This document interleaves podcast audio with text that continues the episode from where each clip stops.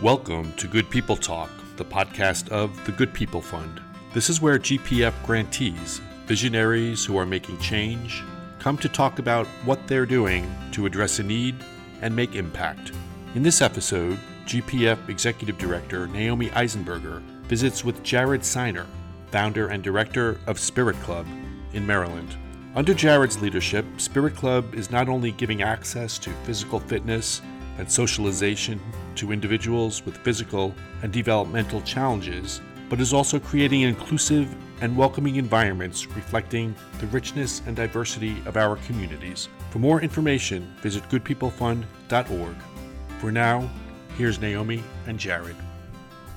Jared, it has been about six years since we met. I knew from the very beginning that what you were doing was most definitely needed. I find the name Spirit Club an intriguing name because it has so many so many meanings. It connotes obviously things that are very positive, but it's also an acronym that captures your mission. So perhaps you could tell our listeners about the name Spirit Club and absolutely where it comes from. Sure. Well, first of all, only six years. I feel like I've known you forever.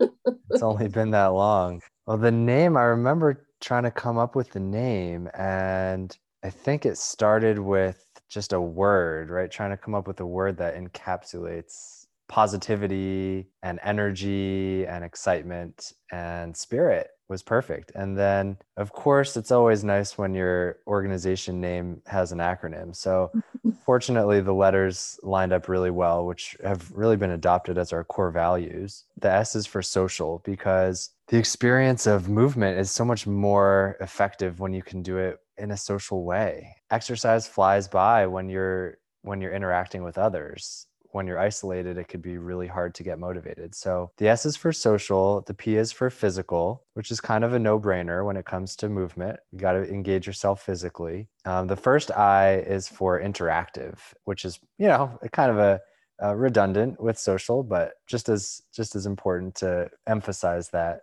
Um, the R is for respectful, and that's a really important one because what is so important at Spirit Club is understanding that every person is a, a, equal human being that needs to be treated with equal respect as anybody else that's really so fundamental to what we do is everybody deserves the same respect. Last i is for uh, inclusive and or integrated. We go back and forth and really that integration is about bringing the community together both those with and without disabilities. And and then the t is for teamwork. Whatever whatever it is that you're working on whether it's a personal fitness goal or just making the community a better place you know you got to do it together as a team. And that is uh that is spirit i know that when i came down to visit that whole feeling of spirit permeates the classes what do you hear from the people who come to the classes what do they share with you about how important this is I remember having that same aha moment as you. And it was while I was working as a support counselor. So, my first job out of college, I was working at a, a great organization called the Jubilee Association, which is in Maryland. And they offer very broad services to adults with developmental and intellectual disabilities. And my job at Jubilee was working as a support counselor one on one with a number of different people, focusing on whatever their independent goals were for just being healthy and happy. Not certainly not exercise specific. When I saw that everyone there who I was working with, you know, going through kind of their plan and what their goals are, um, everybody had a goal about being more physically active and getting more exercise and and a lot of health physical health related goals that exercise could contribute to. That my other job simultaneously was working as a personal trainer at your your typical gym. And when i realized okay i have a, a, a whole group of people here who want to be exercising more. And here i have a gym where i where i work as a trainer and i couldn't recommend this gym as the right place for any of the people who I worked with as a support counselor. So that was the same aha moment that you had of like you said everyone needs to exercise. How come there's not a good solution? How come there's not a place to go? How come the gyms that you see on the on the street corners don't make any effort to being more accommodating or adaptive or inviting so a person with a disability could participate and so right same aha moment you know this is really needed and you know when we when i flo- kind of floated the idea out there it was it was at Jubilee. I said, "How about we do a fitness class here? You know, because here I have all these people who want exercise. Maybe you all could host it, and I could teach it." And just like you said, you know, people just they came rushing in.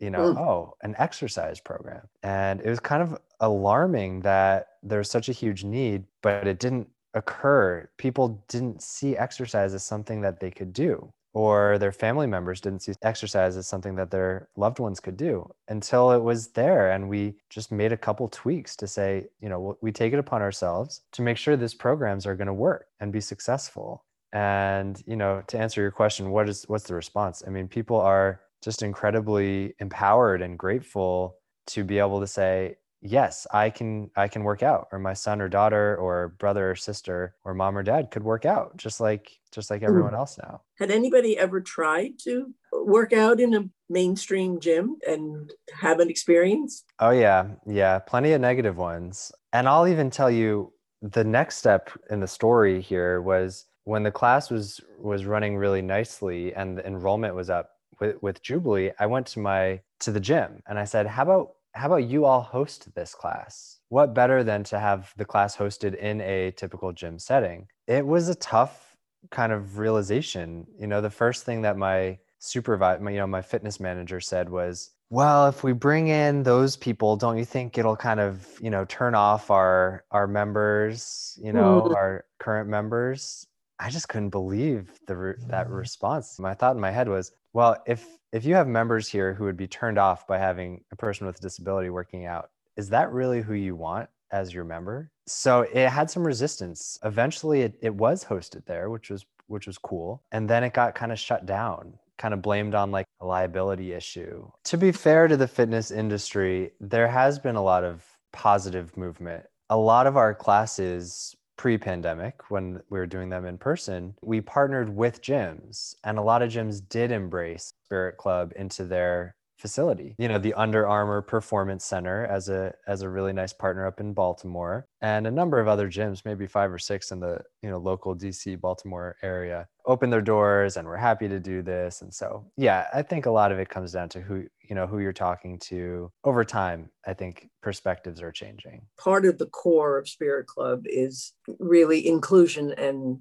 diversity. Why is it an important environment to create? And yeah. how does that benefit people as much as the actual exercise mm-hmm. spirit club puts a strong emphasis on that bringing the community together we do not despite kind of sometimes having to fight against the stigma we do not consider ourselves to be the the disability fitness provider. Our goal is to make exercise more accessible for as many people as possible. Our mission is to create a universal design when it comes to exercise so that a, a, person with a disability and a person without a disability could have a great experience. That's something that I think stands out because there are organizations out there who say, oh, we want to be here to uh, give exercise for people with disabilities. And that's what we want also, but we want it to be in an integrated way. You know, for me, I had I worked as a trainer at a t- typical gym training people without disabilities. And so did all of the trainers that we've hired before Spirit Club. So we actually want people with and without disabilities to be able to come and participate. And that is so important because it makes every time you come to the gym, I think, a real learning opportunity. It's not just about exercise, it's about meeting people who are different from you and making those connections and having a new understanding and appreciation for somebody who has a totally different life experience than you do. And, you know, speaking personally, it makes my career so stimulating and and I think, you know, I think the members have that same experience. Give me some examples of bonding experiences that you've observed in these classes? Right. Well we do we, we really try to like fuel the interaction you know? There's so many classes out there where everybody lines up. You go to your spot. You everyone's facing the front eyes on the trainer eyes on the instructor. You do your stuff you follow them and then you leave. That's very different from a, a spirit club class. In the classes we do uh, you know the in-person ones at, you're in a circle everyone's in a circle. You're facing the, everyone's facing each other. Um, the class starts with introductions right? You you go around and and everyone introduces themselves. And you know sometimes you you say your name and you say what your favorite exercise is and we will incorporate those into the class. So and then you know after we learn a few exercises we break into partners right? And you do the exercises. Sometimes we tweak what the exercise is. So if the exercise is, you know, chair squats, right? Stand up and sit down. When you're doing it with a partner, maybe you stand up, you give your partner a high five and you sit back down, you know, and we we set mm-hmm. up the chairs so you're facing your partner with a few feet between you. Of course, this is all, you know, pre-pandemic. So yeah, so the the connections are amazing. And I think we have somebody who when he started coming to a class, he wouldn't come out of his car his mom would bring him. She said, I'm really excited for this for him. I don't think he's going to do it, but I'm going to give it a shot. So they'd pull up in the driveway and I'd, she'd call me, I'd go out, I'd talk to him through the window. You know, he's nonverbal, but I'd, I'd talk to him and he would smile at me. And then I'd say, come back next week. Right. And they came back. The next week, he got out of his car, stood in the corner of the gym, didn't do any of the exercises. No problem. You know, it's all about just staying positive and reinforcing it. It's so great that you came in. You know, that's amazing. The next week, he's kind of standing a little closer to people. Week by week, maybe six or seven weeks later, he's doing everything, absolutely everything with a huge smile. I give the credit to the social component because if we were trying to get him to go to the station and follow the exercises, just follow the leader, that's not engaging. You know, that's not fun. But to be able to connect with people and make eye contact with people and hear people's names and share your name and that social connection, it's, it's the make or break between being engaged in a class or not for a lot of people. I know from our earlier conversations that the pandemic was not necessarily all bad for Spirit Club. Obviously, the inability for people to meet face to face certainly put a crimp in the program. Tell us a little bit about how that crimp turned into something positive and how Spirit Club really navigated the waters over the last 14 months. Mm. We spent probably a really sleepless month just pivoting very hard into the virtual space. It was a tough transition, but ultimately, we've been able to reach so many more people. You know, with a lot of great ideas from a, a lot of people beyond me, we've basically adopted a multi trainer model when it comes to the virtual classes. And one thing we can do in person was show people go one by one, person to person, and say, here, you do it this way, right?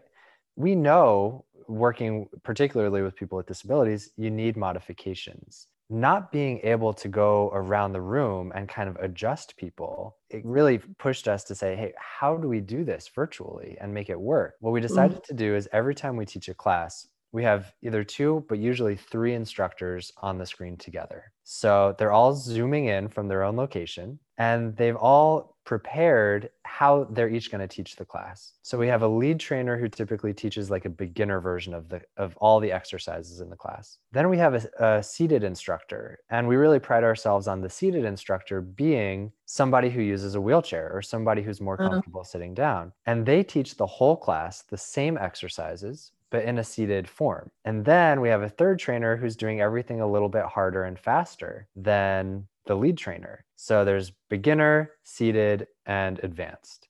All and at the same time. All at the same time. It's like a split screen, right? One, two, three. Easy. And we say to people, log in, watch the class, find the trainer that feels right for you.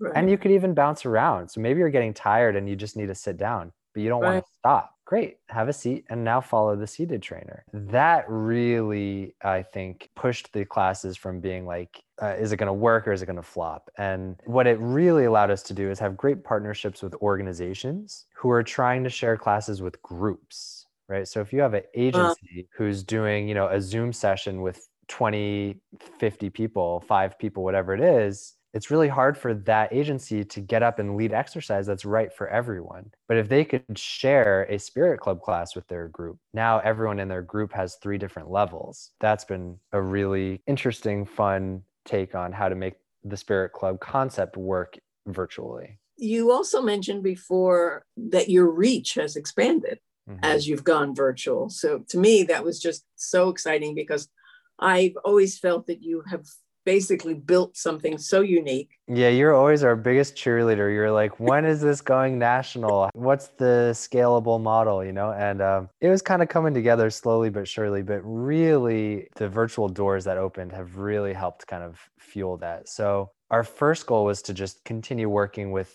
the individuals and organizations in Maryland who we were working with.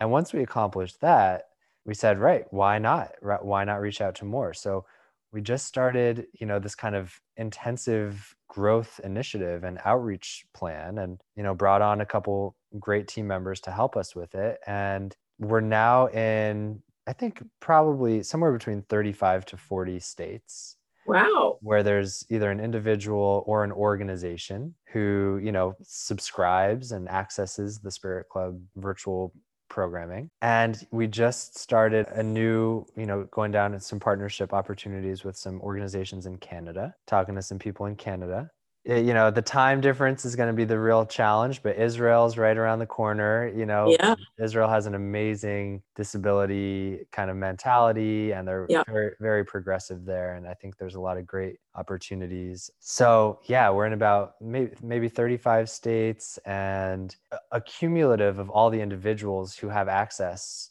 you know through the organizations we partner with is somewhere between 4000 to 4500 people that's pretty pretty mind blowing. Yeah. That's pretty impressive for something that started in a small little gym. Right. A year ago, you know, it was about mhm. 300 people. So, yeah. I remember a few years back that you shared a story from a, a mother who was so excited that her daughter had lost so much weight. You know, unfortunately, it's not unusual with people with disabilities. If you're leading a sedentary life, the weight comes on. So you really are, in addition to socialization, in addition to all of the other incredible benefits, physical health is vastly improved.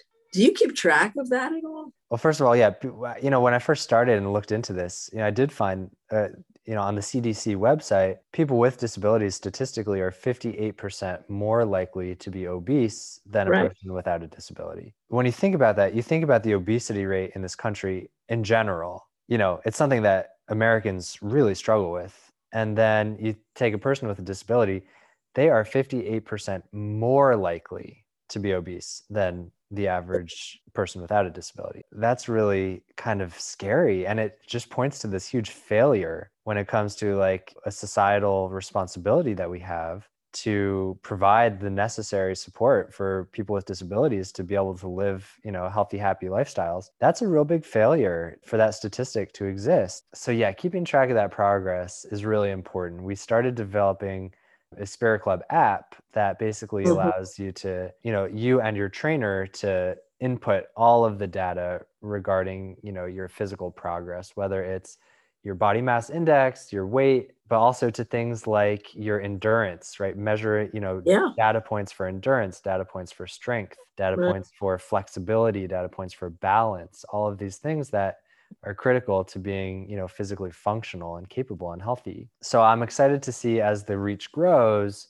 you know, as that data comes in, the data is so valuable when it comes to fundraising as an example. Every, you know, every piece everything. of it Right. Tell us a little bit about Spirit Club Foundation because there is Spirit Club, which is the part of this, but the other part of it is Spirit Club Foundation. And that's really where the Good People Fund focuses its resources. So um, tell us a little bit because I think that this is as, as important as everything else that comes out of Spirit Club itself. Yes, it absolutely is. And Spirit Club Foundation is an amazing organization, kind of born a couple years after Spirit Club started, when it became really clear that while Spirit Club was created to offer these fitness services to people, there was more to the picture. There were more reasons why people with disabilities were having a harder time accessing healthy lifestyle opportunities than just because they didn't have the right program for them you know a few reasons we ran into you know just learning through through experience was people wanted to do fitness but had absolutely no funds to put towards it and spirit club as a business we were dependent on revenue from members in order to pay our trainers to pay for our gym And so while it would be nice to give classes away for free, we couldn't function. So the foundation, you know, was really created to try to eliminate some of those barriers when it comes to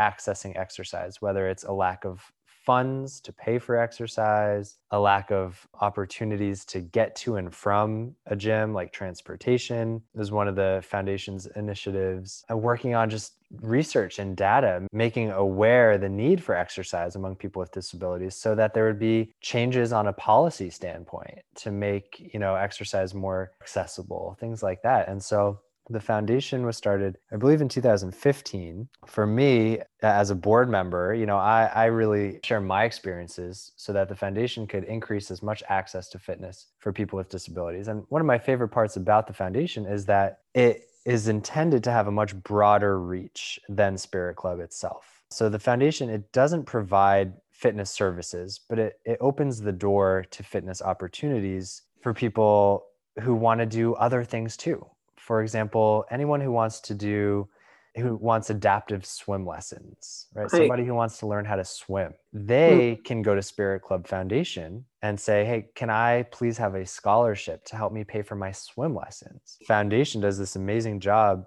building partnerships with other providers, like this new partner who offers swim lessons so that a person can use their funds from the foundation to do other programs. And that's really something that I love about the foundation and I love about kind of this whole journey is that there's so much to do. There's so much to accomplish in this mission. And it's so great to be able to create a separate standalone entity and contribute to that to do things beyond even the services that I'm providing through Spirit Club. You know, that's something we're really working on growing. We have a, a really smart, dedicated new executive director named Bethany, who's, I think, doing a great job kind of just thinking through new partnerships new organizations that are working to make exercise and healthy lifestyles more supportive and accessible for people with disabilities, building those partnerships and helping make funds available for people who want to do those other types of programs because Spirit Club can solve a piece of the puzzle, but not all of it, right? We don't do everything. And there's so many other aspects of health